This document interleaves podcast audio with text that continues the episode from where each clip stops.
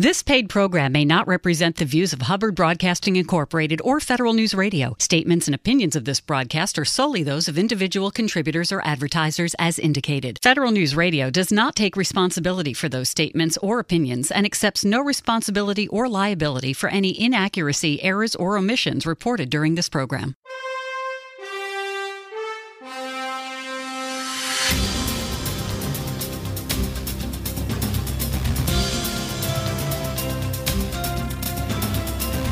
Welcome to the Business of Government Hour, a conversation about management with a government executive who is changing the way government does business. The Business of Government Hour is produced by the IBM Center for the Business of Government, which was created in 1998 to encourage discussion and research into new approaches to improving government effectiveness. You can find out more about the center by visiting us on the web at businessofgovernment.org. And now, the Business of Government Hour. Welcome to the Business of Government magazine, a special edition of the Business of Government Hour, exploring pressing public management issues facing us today. I'm Michael Keegan, your host. Whether reforming the military health system, building the 21st century United States Coast Guard, leveraging science and technology to secure the homeland, or preparing for the next administration, the keys to success are strong leadership, good management, the right talent, solid decision making, and a willingness to take risks. This edition of the Business of Government magazine highlights strong leaders with the right talent who are charged with executing the business of government. These leaders are responsible for a vast array of government missions that comprise a significant chunk of the federal government budget. It is my charge to tell their stories, outline their collective challenges, illustrate their respective successes, share the lessons they've learned, and ultimately to impart how best we can help these leaders be effective. It is about fulfilling the IBM Center's own mission, connecting research to practice. We do this with each edition, offering timely, relevant, and thoughtful perspectives from leading practitioners and public executives. A common thread binds together most of the features in this edition. That is, strong leaders and good management can set an administration up for success in achieving policy and political priorities while mitigating risks. First up, conversation with leaders featuring four government executives who exemplify a commitment to trying new and improved ways of doing things. Their respective missions force them to look ahead, and although they come from a host of disciplines and federal agencies, they share a single constant. They are all focusing on finding what works. Dr. Reggie Brothers, Undersecretary for Science and Technology at the U.S. Department of Homeland Security, leads DHS's Science and Technology Directorate. From border security to biological defense to cybersecurity to explosive detection. S&T is at the forefront of integrating R&D to meet Homeland Security mission needs. Dr. Brothers discusses his strategic priorities, the national conversation on Homeland Security technology, and the importance of making connections and harnessing innovation. Our, our mission is to um, use the tools of, of, of technology and, and, those of science to um, help make our country, our communities, uh, our people more secure. And I think the reason why that's changed over time has been because the the way we do research, the way we do innovation in this country has fundamentally changed over over time. We have a uh, research and development budget, um, about 400 to 450 million dollars per year, uh, about thousand people. And while um, many of our staff are located here in the D.C. area, we have laboratories and universities across the country. All this comes from the Homeland Security Act of 2002 uh, where this my role was was authorized. Essentially, I'm the science advisor to the secretary and the deputy secretary. I'm responsible for the oversight of the department's research and development uh, portfolio. I'm also responsible for operational test and evaluation. Uh, we have uh, 11 centers of excellence. Uh, 13 bilateral relationships with our international partners. Uh, we oversee the Safety Act, we work in export control. So there's a tremendous variety of things that we do. Making a difference in securing the homeland comes with serious challenges. Dr. Brothers outlines the challenges he faces.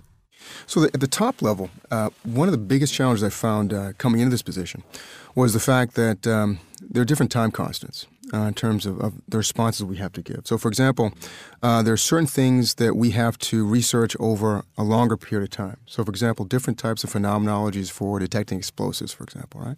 So that can lead to a longer term research effort. But then all of a sudden, uh, a gyrocopter lands in the White House. Uh, we are threatened with drones uh, in some ways.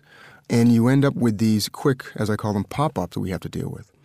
What's challenging from a research and development um, institution's perspective is how do you manage that kind of capacity? Right? So if you've got a, an investment portfolio, you have resources, you have people that are working on these longer term research and development projects, and all of a sudden something happens, how do you develop that flex capacity? Another large challenge I have that's related is then within those those priority areas, how do you prioritize those? Right? So how do you figure out, given the relative impact of different types of threats, the probability of these threats, how you determine what you should invest in? More often than not, there are unanticipated surprises that come along with these challenges. Dr. Brothers explains. I think there are these so called black swan events that people talk about, mm-hmm. right? These things that are unexpected, but once you see them, you probably should have realized these things would actually happen.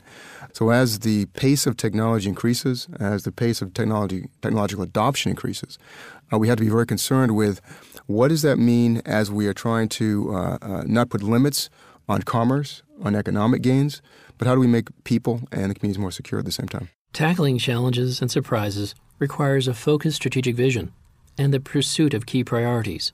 Um, so the five priorities as follows. Uh, I wanted to develop a vision or goals that, that I mentioned a little bit earlier. I want to produce an actionable strategy. I wanted something to actually lead to lead us to be able to do something that we need to do, lead to these visionary goals. So if the visionary goals are 15, 20, 30 years out. The third thing was foster an empowered workforce. Uh, fourth, uh, deliver force multiplying solution to Homeland Security stakeholders. These are these are again our, our operational components. And then the fifth, I think very important is energize a Homeland Security industrial base. As threats and security challenges evolve, the Science and Technology Directorate within the Homeland Security Department is posed to address them with innovative programs that not only bridge current capability gaps, but also implement concepts and visionary goals that look 20 to 30 years ahead.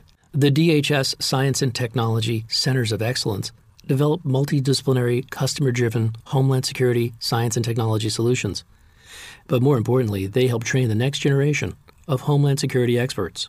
So we're setting up a work on our innovation centers, and we're starting starting one with the Coast Guard to put our people with the Coast Guard and to help transition because this is a big problem with research and development, as you know. How do we actually transition our technologies to our end users? And that's what borrowing from the corporate corporate industry model.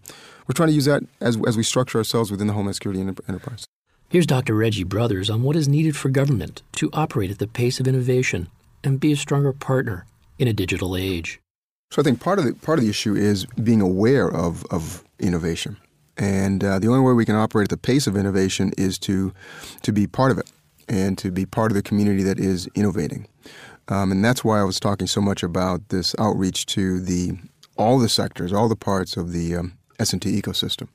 Um, I think it's it's um, myopic to think that um, government um, really has an understanding just within itself of what's going on across these the different domains of, of, of, technology, particularly in this age where you're seeing convergence of different areas of discipline from mathematics, biology, physics, engineering, etc. They're leading to such great advancements that we're seeing right now. To show his commitment as a strong partner with the private sector, for the second year in a row, Dr. Brothers participated in the South by Southwest Interactive. He had discussions with innovators and community leaders. Awareness is rising on how his area is reaching out to creative entrepreneurs who see opportunities and solutions when they hear about complex security problems. This kind of support from innovative thinkers, creators, and makers is important if we're going to meet the highly technical security challenges facing our future. The recognition of how technology is changing the way we think about communications, do business, and provide security is itself changing how governments operate and prepare for a future of increased connectivity and mobility. So I think major key is the government, people in the government, because it is all about people again. People in the government have to be exposed to and have continuous continuing dialogue with innovators across the entire ecosystem. Talk about an ecosystem. With more than one out of every six dollars of federal government spending going to contractors, it is imperative that the federal government leverage its buying power, drives more consistent practices across the federal enterprise, shares information, and reduces duplication while providing better results for the American taxpayer. Anne Rung, administrator of the Office of Federal Procurement Policy at the Office of Management and Budget, OMB, shapes the policies and practices federal agencies use to acquire the goods and services they need to carry out their mission. The overall goal of the office is to increase the economy and efficiency and effectiveness of federal acquisitions. And the statute outlines some specific areas uh, where the administrator plays a leading role, such as helping to promote and advance small business participation. The administrator oversees the federal procurement data. Uh, the administrator chairs several government wide councils, including the Chief Acquisition Officers Council.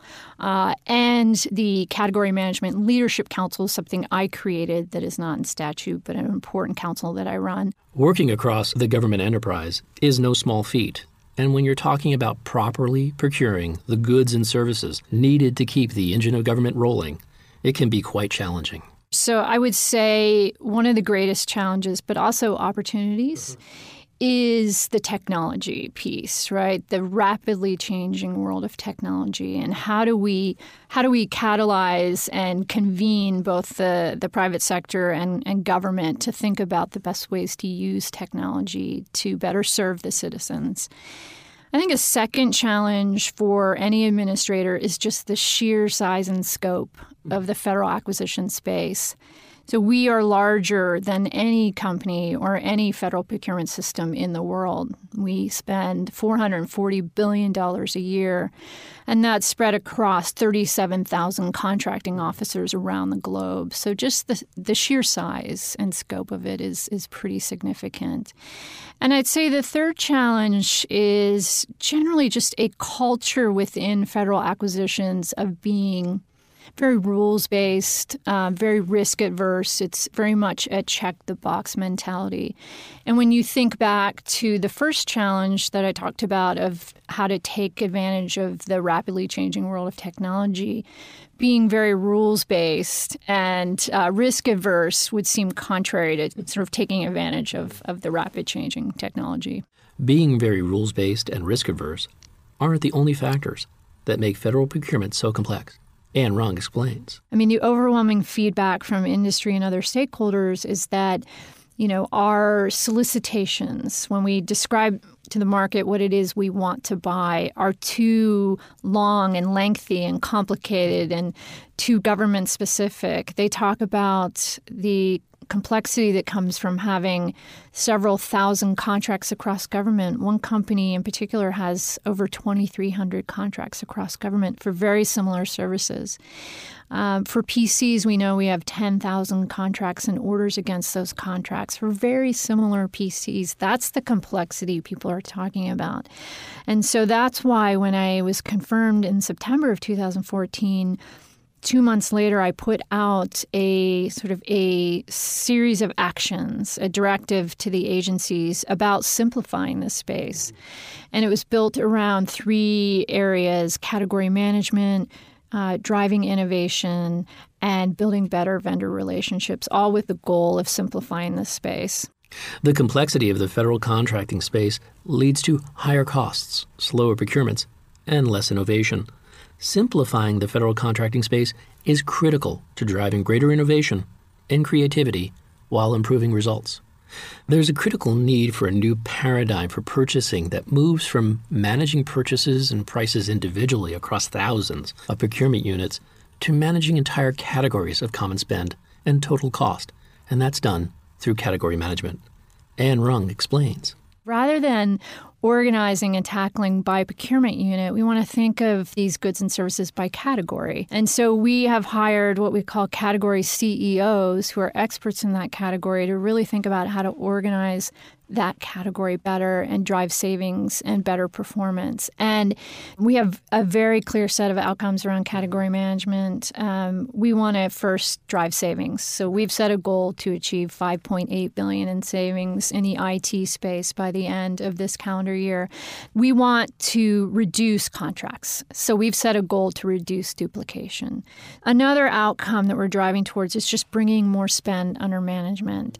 And it's nothing it's not that complicated of an, of an idea. It's just the idea that we want to make sure that all these categories have a CEO leading the category, that we have good data analytics and good metrics, and we're really managing these by categories. We are shifting the ground here and moving towards category management. Working with OMB's Office of Electronic Government and Information Technology, the U.S. Digital Service, and the Office of Science and Technology Policy, Anne Rung has taken some bold steps in the last year to drive innovation in the federal acquisition workforce. I am pleased to say that we have a very technically competent acquisition workforce.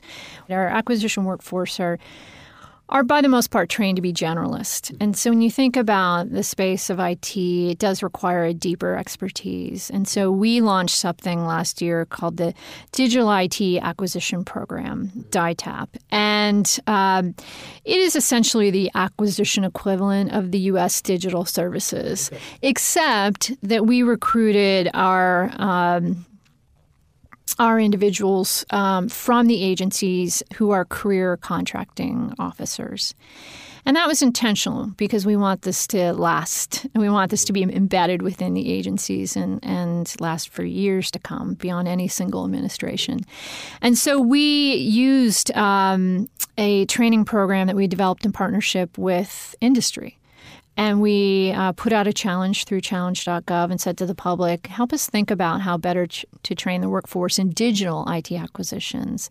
We need to provide our workforce with tools um, and that's where the TechFAR comes into place in the playbook. So the playbook is quite simply a series of plays, digital plays that one could play in the acquisition um, workspace um, to better procure digital IT services.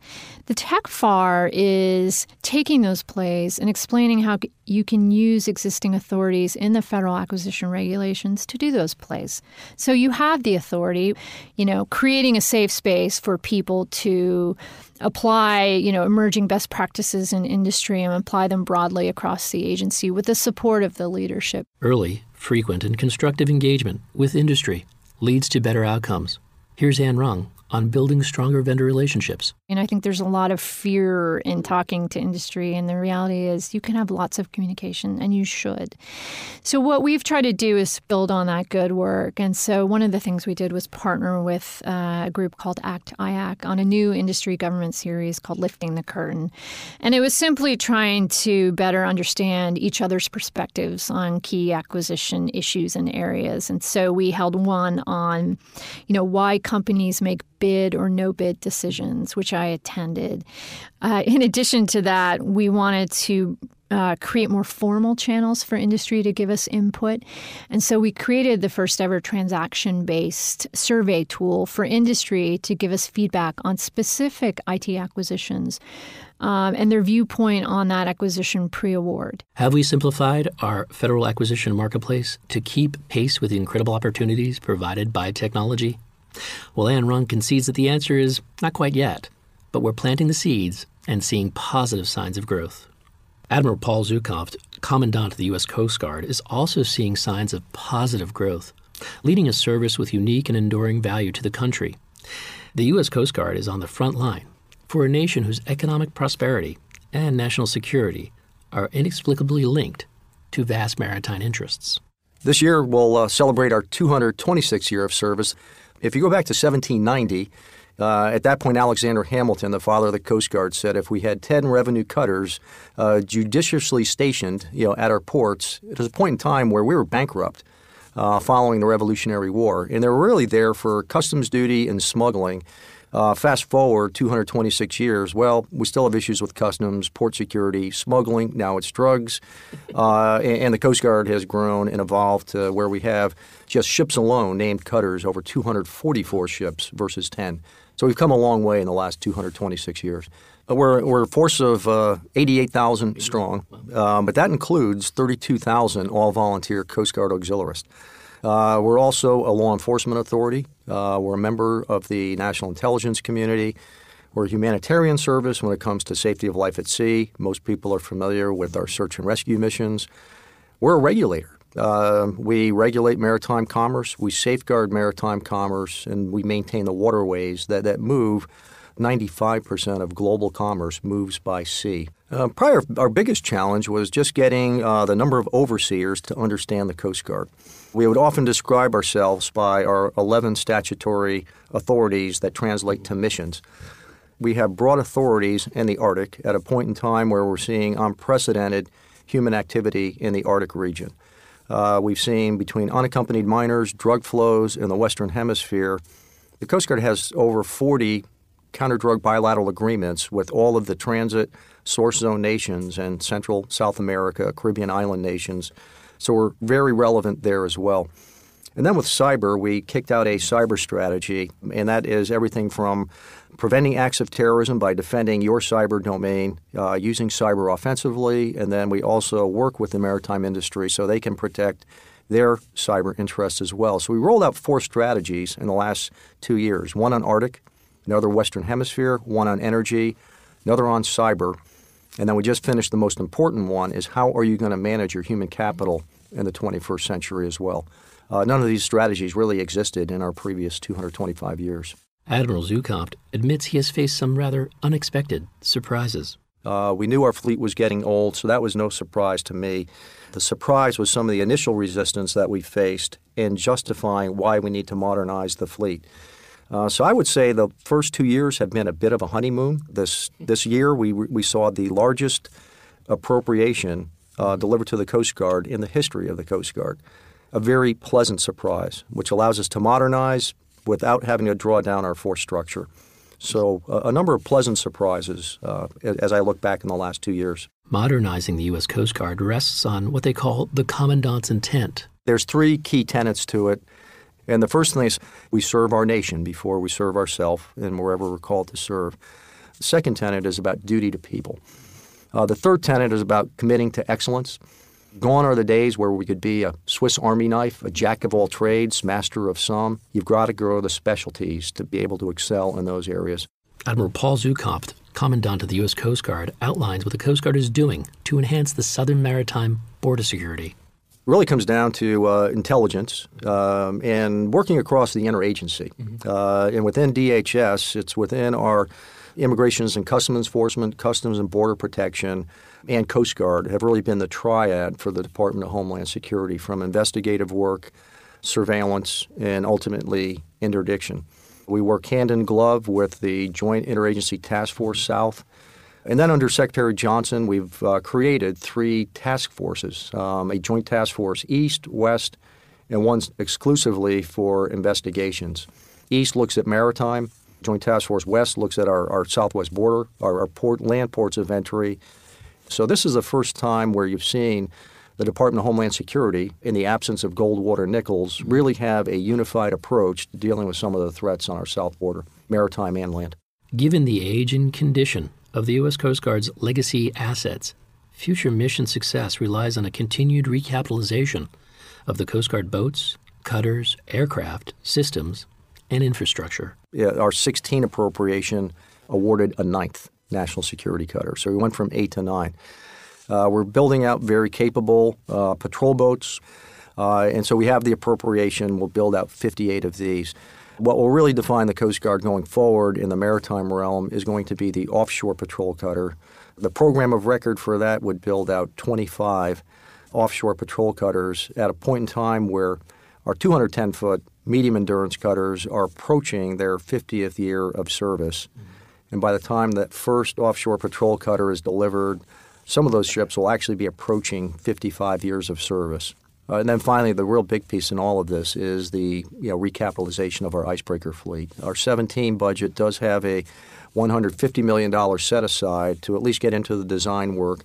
And we've already reached out to industry, uh, and they are keenly interested in building heavy icebreakers here in the United States, which we have not done in over 40 years. Admiral Zukunft, on the value of being in the Coast Guard. Uh, and you could ask anyone in the Coast Guard, indirectly or directly, I'm going to save a life. I'm going to uh, improve our economy. I'm going to keep drugs off the street, you name it. So we need to make sure that we always have that connective tissue to what we do and we do it with our workforce as well. You can't surge experience, and you certainly can't surge leadership. Reflections on reforming the military health system when this special edition of the Business of Government Hour returns.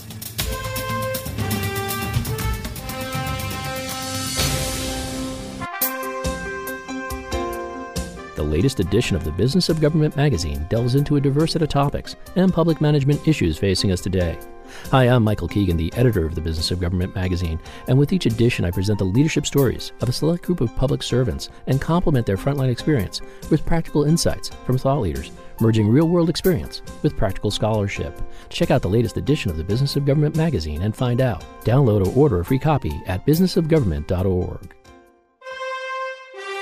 What are the benefits of pursuing enterprise risk management?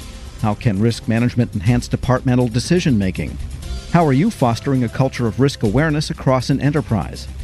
Join host Michael J. Keegan as he explores these questions and more with Dr. Karen Hardy, Deputy Director for Risk Management at the U.S. Department of Commerce.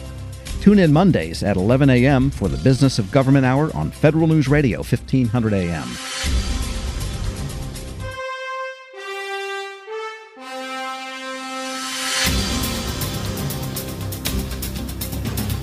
Welcome back to the Business of Government magazine, a special edition of the Business of Government Hour. Dr. Jonathan Woodson, former Assistant Secretary of Defense for Health Affairs at the U.S. Department of Defense, served as the principal advisor of health affairs to multiple secretaries of defense. In that role, he led DoD's military health system, overseeing DoD's $50 billion health budget and shepherding this mission critical care system through some major reform efforts. Just before leaving his post, Dr. Woodson reflected on his tenure, his efforts to reform the military health system, transform military medicine, and strengthen the department's global health engagement. This is uh, probably will be the best job I've ever had. Uh, I'm very honored and privileged that the um, the president uh, nominated and appointed me, and uh, I will carry great memories uh, forward in life. Uh, and I thank the men and women of the military health system for the tremendous job they do every day.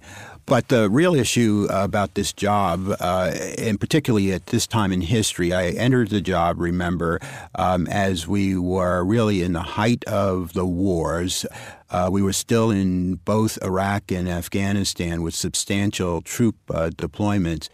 And um, I was uh, entering this job where we needed to deal with those real issues and the injuries that were being generated uh, from those uh, conflicts, and also pivoting to the future to make sure that we created a military health system that would be responsive in the future. Over the last couple of years, Dr. Woodson has focused on six key strategic areas. The first uh, line of effort, again, was to modernize uh, the MHS management with an enterprise focus. Um, there were several actions, uh, there were many actions, but several that were important. So it was about establishing the Defense Health Agency uh, to create economies of scale and efficiency, but it was also about ensuring that we had a strategy for delivering care in what we called our multi service markets, which would allow us to optimize the use of the military treatment facilities as service points, but also optimize what uh, we would pay for in the uh, purchase care market uh, when it wasn't available available in the military treatment uh, facilities. The second, of course, was about defining uh, the 21st century medical capabilities that were necessary. We've got to meet that need and meet it with agility, uh, flexibility, um, and economy and scalability. Uh, so the third was about creating a new strategy for the force management. So today, we have many more subspecialists. We have many more critical specialties. And so you need to develop a human capital program uh, that allows you to uh, assess, retain, recruit, and maintain a broad array of specialties. Uh, the fourth line of effort was about uh, defining and uh, expanding and investing in our strategic partners. The fifth was about reforming TRICARE. And then the last was about defining our requirements and competencies in global health engagement, uh, which, again, as I said, is a new instrument of national powers. Dr. Woodson elaborates on adopting enterprise management and creating the Defense Health Agency. Well, you know, uh, I always say don't never let a good crisis go un- unutilized.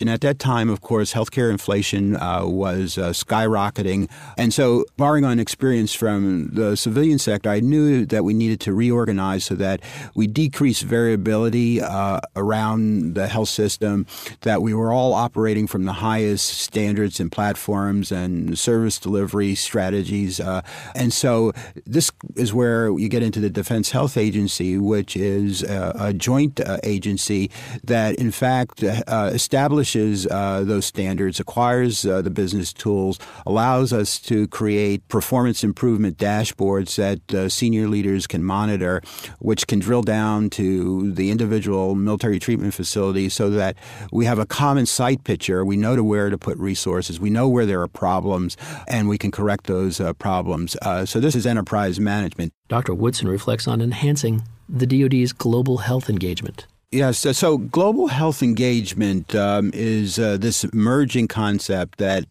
uh, we can, through uh, health diplomacy, through health engagement around the world, build bridges. Um, help create the elements of uh, stable societies uh, because when uh, societies and countries invest in health, that's really a marker that they are more stable. It's a it's a reflection of their value system, of a, a reflection of their priorities. It's a reflection of investing in their people. Uh, it's a reflection of, uh, in fact, that they're considering the future of their people when um, they invest in health. And global health engagement in concept is that if you uh, invest engagement around the world, uh, you actually elevate the reputation of uh, uh America um, in uh, helping individual nations and regions achieve uh, their health goals. Dr. Jonathan Woodson, former Assistant Secretary of Defense for Health Affairs, on what he's most proud of. I think my my proudest accomplishment was again being a servant leader uh, in support of uh, the 150,000 men and women of the military health system and giving them uh, a new uh, set of uh, strategies and organizational environment to succeed in the future. Um, and it's all the things that uh, we, we talked about. Um, I think I have supported the Office of the Secretary of Defense well. During the year, I speak with government leaders who are pushing limits, transforming the way things are done, and most of all, changing the way government does business. Most Americans purchase food for their family's dinner table with a high level of assurance that the food is safe. Much of the effort for securing the U.S. food supply rests on the work of the Food Safety and Inspection Service within the U.S. Department of Agriculture. Alfred Almanza, Deputy Undersecretary for Food Safety at USDA, advances the protection of America's food supply and offers insights into his agency's efforts to transform the system, ensuring this country's food is safe and uncontaminated. FSIS is a public health agency at USDA, or United States Department of Agriculture, uh, that's responsible for ensuring uh, that the nation's commercial supply of meat, poultry, processed eggs, and now catfish, uh, whether domestic or imported, is safe, wholesome, uh, and correctly labeled.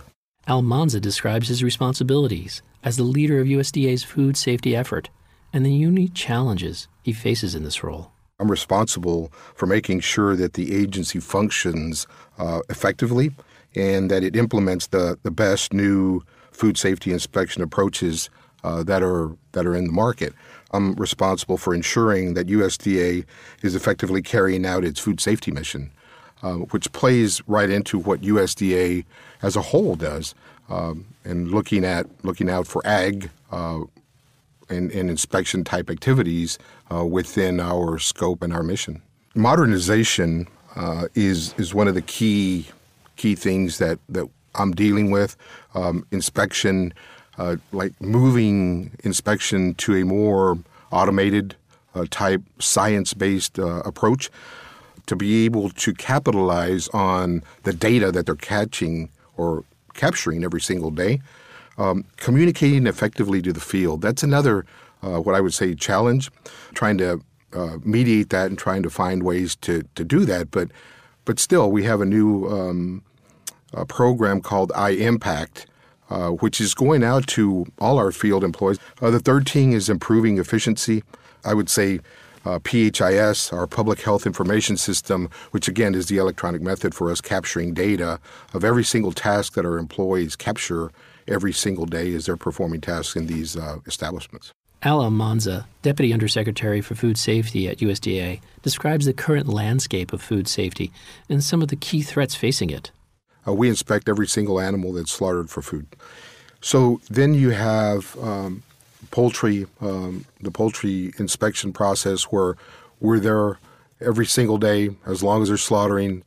Uh, so, regardless of whether it's making uh, sausage or beef jerky or any poultry products, we have an inspector that comes in, basically verifies that what they're doing uh, within the the HACCP um, arrangement that we have, and that we that we're uh, assuring that those things are, are are processed properly. One of the things that we're really focused on right now is salmonella. Salmonella is is something that we uh, we just uh, did a new poultry uh, parts performance standard because we noticed that we were taking samples of, of whole birds and not finding uh, the levels of salmonella that were that were out in the or that CDC told us were necessarily prevalent. Uh, we're also focused on E. coli O157:H7. Obviously, that's something that's always on our radar screen. Campylobacter is another pathogen that we're focused on, uh, and we believe that we're going to make some headway with our new performance standard. Almanza outlines the key priorities for the food safety agency he leads. Uh, we're always looking at ways to keep the, the public safe um, and, and trying to be creative and innovative in the ways that we apply our regulatory authority. FSIS coordinates closely with uh, other federal public health agencies such as the FDA and uh, CDC. And uh, this collaboration makes FSIS uh, much more effective and improves our responses, particularly uh, during recalls and outbreaks. In 2013, the Federal Communications Commission, the FCC, embarked on an ambitious effort to modernize its information technology infrastructure, transforming from an agency with 207 different IT systems to one with a cloud based common data platform that would play a significant role in creating a more dynamic and agile enterprise. Dr. David Bray, FCC's Chief Information Officer, orchestrated this transformation. Bray recognized that the resources spent on maintaining existing IT systems were unsustainable and unacceptable for an organization that was supposed to be at the forefront of 21st century communications technology. The FCC IT division was lagging behind. So the mission of the Federal Communications Commission dates back to the 1930s, in which we uh, were actually the uh, follow-on for the Federal Radio Commission. So everything wired and wireless within the United States. Uh, so whether it's satellite radios, whether it's your ham radio, uh, whether it's anything involving spectrum or how you get that license for spectrum, FCC interacts with the public and with industry to make sure that the interest of the nation is represented. And so anything that's wired or wireless, you can actually see on your wired devices or wireless devices, you'll see an FCC logo. That means it's actually uh, been approved to be used at that spectrum. And so FCC, it's actually fairly small for everything it does. It's only about 750 people. With that, it's it's a lot of issues ranging from the economics of wired devices to the markets to the spectrum. Dr. David Bray, CIO at FCC, considers himself both a digital diplomat and a human flak jacket, and that brings with it serious challenges. So I think the first was how do we do what we need to do in terms of transformation in a way that's not just linear incremental updates, but really is game changing, and at the same time manage the friction associated with it. Uh, anytime you're going to try and make change, anytime you're trying to do something to make it better, there's still going to be a resistance to doing it because people may be used to the processes or used to the user interfaces that were associated with it. And so my big challenge was to demonstrate enough small successive wins building up to a larger win. Uh, and we actually did that with our consumer help desk. The next challenge was the workforce. Um, the IT workforce was feeling disempowered and, and sort of just demoralized. There was a lot of good happening, but it was almost a self fulfilling prophecy, which is if you don't think anything good's going to happen, then nothing is perceived as being good. And then finally, really just sort of communicating that we need to do things at exponential speed. Bray outlines his strategic priorities for FCC's IT division.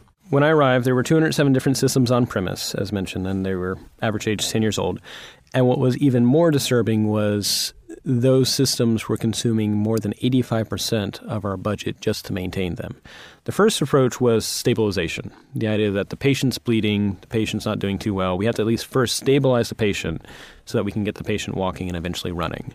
And that was just doing good IT hygiene, getting good sense of what we've got, just sort of getting good discipline and where things that you would hope to be in place when I arrived that maybe weren't in place. The next step, which was rationalization, and we were actually going to move the servers off site, we need to at least have the email in place before we actually pulled the plug.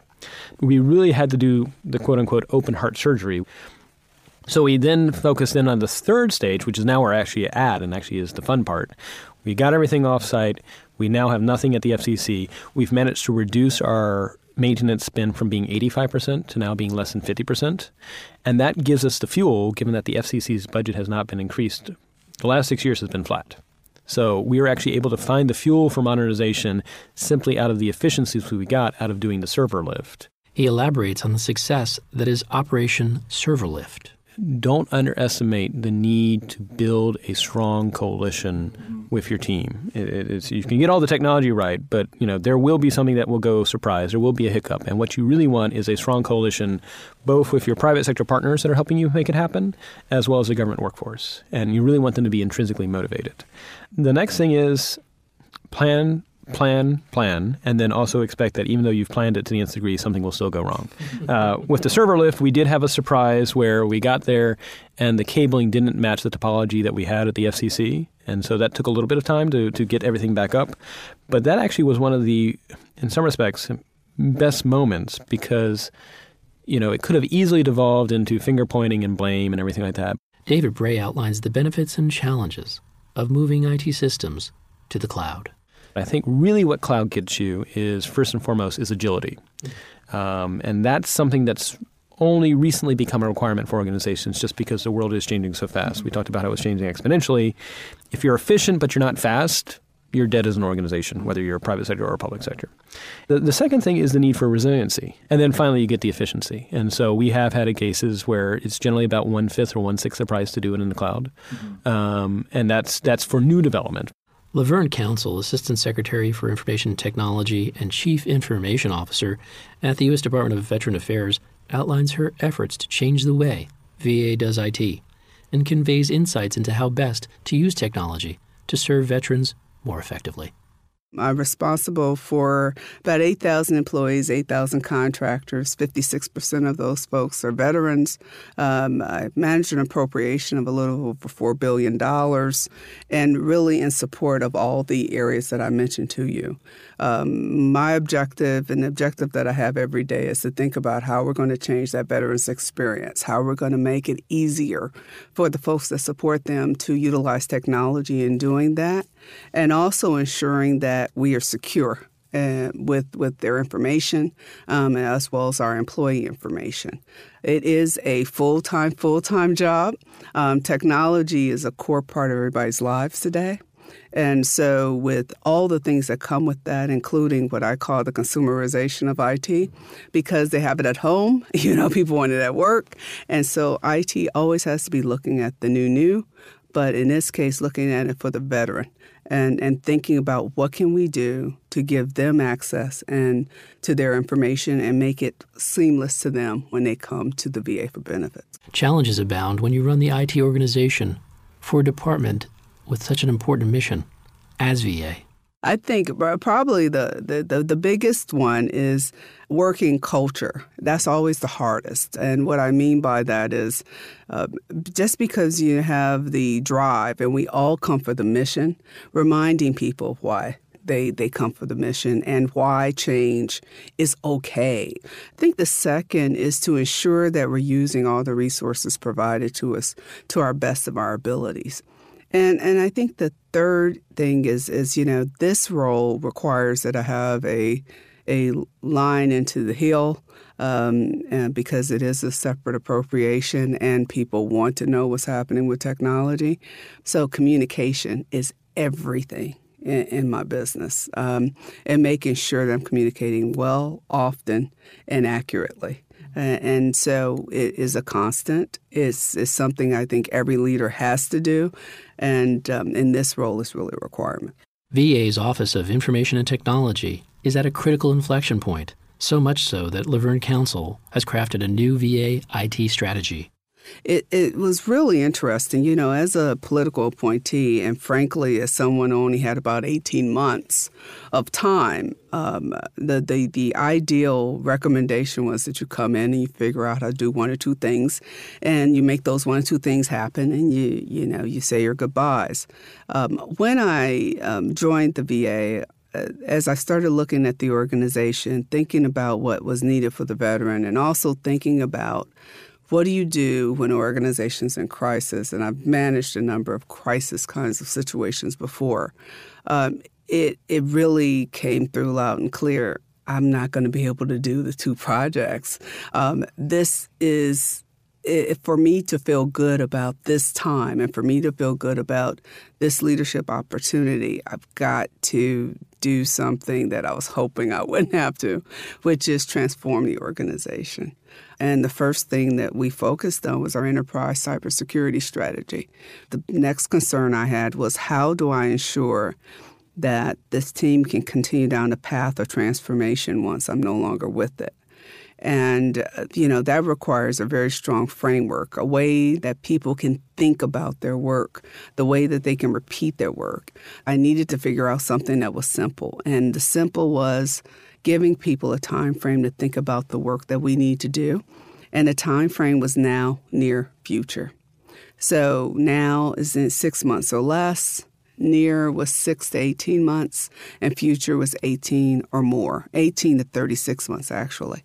And the concept there is so that the team would always understand that in order to move something forward, you've got to think about what you need to do now. Um, in addition, we also added a new data management function. Um, in addition, we added an account management function. Um, we also added a quality and compliance group. And then ultimately, we also want to move into a buy first. Um, there's a lot of custom development, and we really want to take advantage of some of the best and brightest solutions, that are out there. Council elaborates on the mission and purpose of her newly created Enterprise Program Management Office, EPMO. Well, the Enterprise uh, Portfolio Management Office, or EPMO, maintains all the project and program managers for the organization. The idea is that we will build a competency and of excellence for program and project management. That this is the group that will manage and lead these projects. Um, all groups will work with them to do that. And this is actually in line with the FITARA law um, which we are fully leveraging, which allows the CIO really to be engaged with making those decisions and working with the project managers to get the most done with what we're given. It is really critical, and I always tell people I'm nothing but a um, mature project program manager. I, I, think at the end of the day, that's what leaders really are. You know, you're figuring out how to get the resources, you're figuring out how to leverage time, and you're figuring out how to balance what is finite. And um, there is no infinite set of anything. So, how do I use what I have best to get what I can? And I want the most from it. So, program project management is core. Here's VACIO, Laverne Council on how the role has evolved in government and what are some of the key characteristics that makes one a successful CIO? You know, the CIO role, I, I think in the last 20 years has changed a lot. Um, many people, as you looked at them, um, the CIO used to be the person that understood what happened in a data center. Um, and they were the techie, and they can tell you all the bits and bytes and how much email you moved, and and that's how you saw them.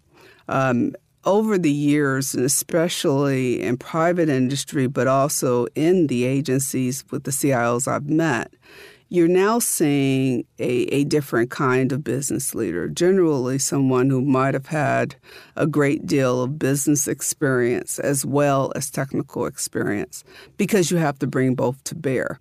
So the CIO really has to not only understand their business, but understands everybody else's. They also have to be creative at the same time.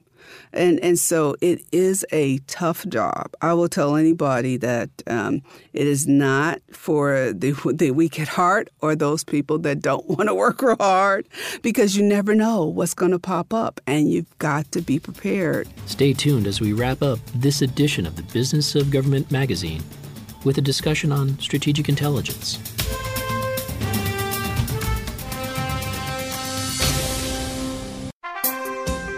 From forging a unity of effort in Homeland Security, to strategizing today how to field the U.S. Army of tomorrow, to pursuing affordable housing, eliminating fraud, waste, and abuse in healthcare, and securing cyberspace. The latest edition of the Business of Government magazine delves into a diverse set of topics and public management issues facing us today.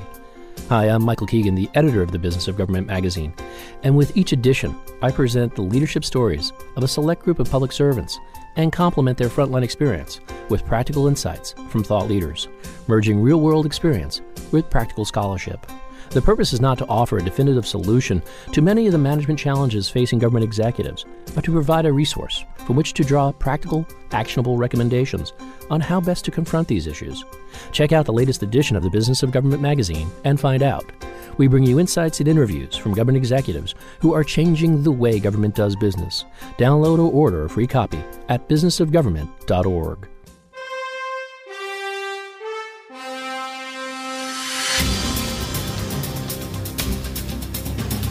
Welcome back to the Business of Government magazine, a special edition of the Business of Government Hour.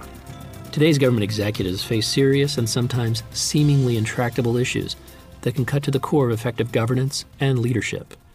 It calls for leaders to cultivate and possess conceptual tools that foster the practice of foresight, visioning, partnering, and motivating. What Dr. Michael Maccoby refers to as strategic intelligence. Strategic intelligence is a, first of all, let me say it's a system. So, in other words, each part of strategic intelligence uh, interacts with other parts. So, you can't really take them apart. Second of all, let me say it is a quality that may not be in a single individual, but in a team. Now, it includes, first of all, foresight. Mm-hmm uh, any strategy has to start out what is what are the threats? What are the opportunities? What's coming in the future? And that has to be very clear at the top of any organization. But that has to go, be transformed into a vision of taking advantage of the threats and opportunities. So from foresight, you get visioning. But to realize the vision, to execute the vision, nobody can do it themselves. So you have to have partnering. You have to have the ability to partner with other people who complement your abilities. Third, you need to understand psychology mm-hmm. and particularly personality. Otherwise, you're not going to partner very well. And as you see, you're not going to be able to understand what motivates and engages people, what brings out their intrinsic motivation. And finally, you need to understand how you create new knowledge mm-hmm. because any organization today to be sustainable has to be able to continually innovate, continually improve, and that involves understanding the processes of creating knowledge. Dr. Maccoby elaborates on the three types of leaders identified in his work, Strategic Intelligence. The reason leadership has become so important is change. Mm-hmm. You can't have change without leaders. Once, when you had kind of bureaucracies that were stable, not changing, you didn't need leaders. You had managers. You had people keeping the, the ship on its course. So, what is a leader? Well, really, the only definition of a leader that makes sense to me is a leader with somebody with followers because if you have followers, you're a leader. Mm-hmm. And if you don't, I don't care if you're president, you're not a leader. One is a, one is a, a, a strategic leader. Mm-hmm. These are the people, the Jeff Bezos, the Elon Musk's, uh, Steve Jobs. These are the people, the visionaries, and they're often rather narcissistic and and grandiose, and they're not easy to work with, and tend to put people down. Second of all, you need operational leaders. Those are the ones who take that vision and look for the processes, get people working together, continuous improvement, making thing happen. Third kind of leader is a network leader. You need somebody, preferably who has no hierarchical role at all, but has a personality to create trust, create collaboration. Maccoby explains the relationship between personality and leadership. If we look at the types of leaders, though, there tend to be certain kind of typical personality differences. So I pointed out a lot of visionaries have a narcissistic personality. Why? Because as children, they didn't identify with the older generation. They really um, wanted to create their own vision, their own sense of meaning. So they're really driven to change the world in a sense that they think. So Steve Jobs wanted to change the way we all work. I mean, uh, that's a very different thing from being a success or rising up the hierarchy. The operational leaders tend to have more, be more of exacting, obsessive types. They they really their intrinsic motivation. They like to make things perfect. They like to solve problems. They like to uh, get people working on continuous improvement, etc. And then the uh, if we look at the network leaders, they tend to be more people focused, more people with emotional intelligence, create much more of a sense of trust, or they can be much more of an interactive personality, which is being developed. The, the social character in our society yeah. is shifting yes.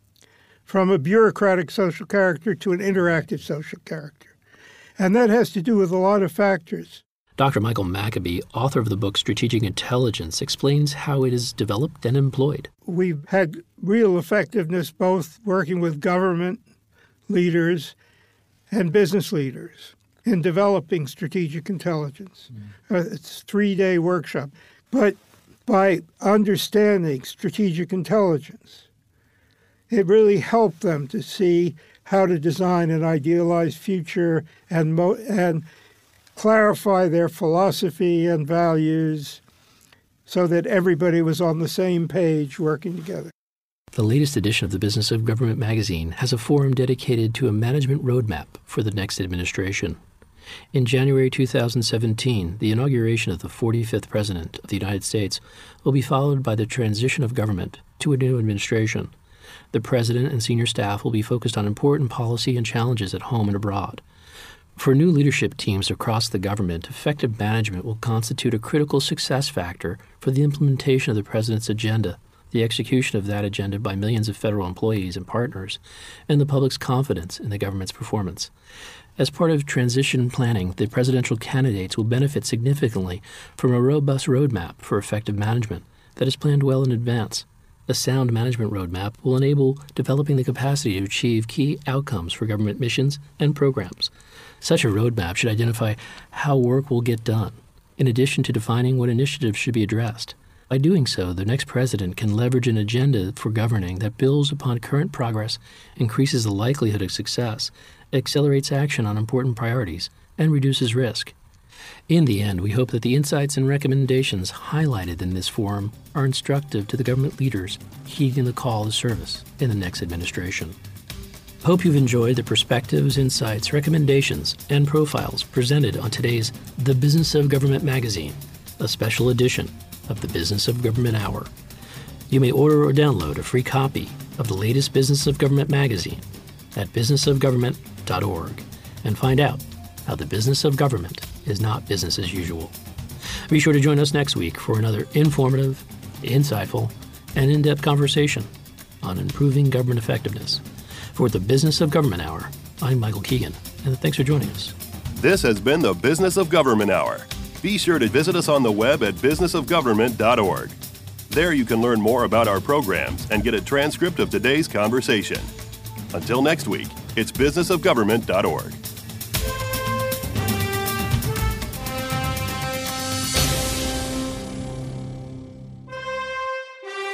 What are the benefits of pursuing enterprise risk management? How can risk management enhance departmental decision making? How are you fostering a culture of risk awareness across an enterprise? Join host Michael J. Keegan as he explores these questions and more with Dr. Karen Hardy, Deputy Director for Risk Management at the U.S. Department of Commerce. Tune in Mondays at 11 a.m. for the Business of Government Hour on Federal News Radio, 1500 a.m.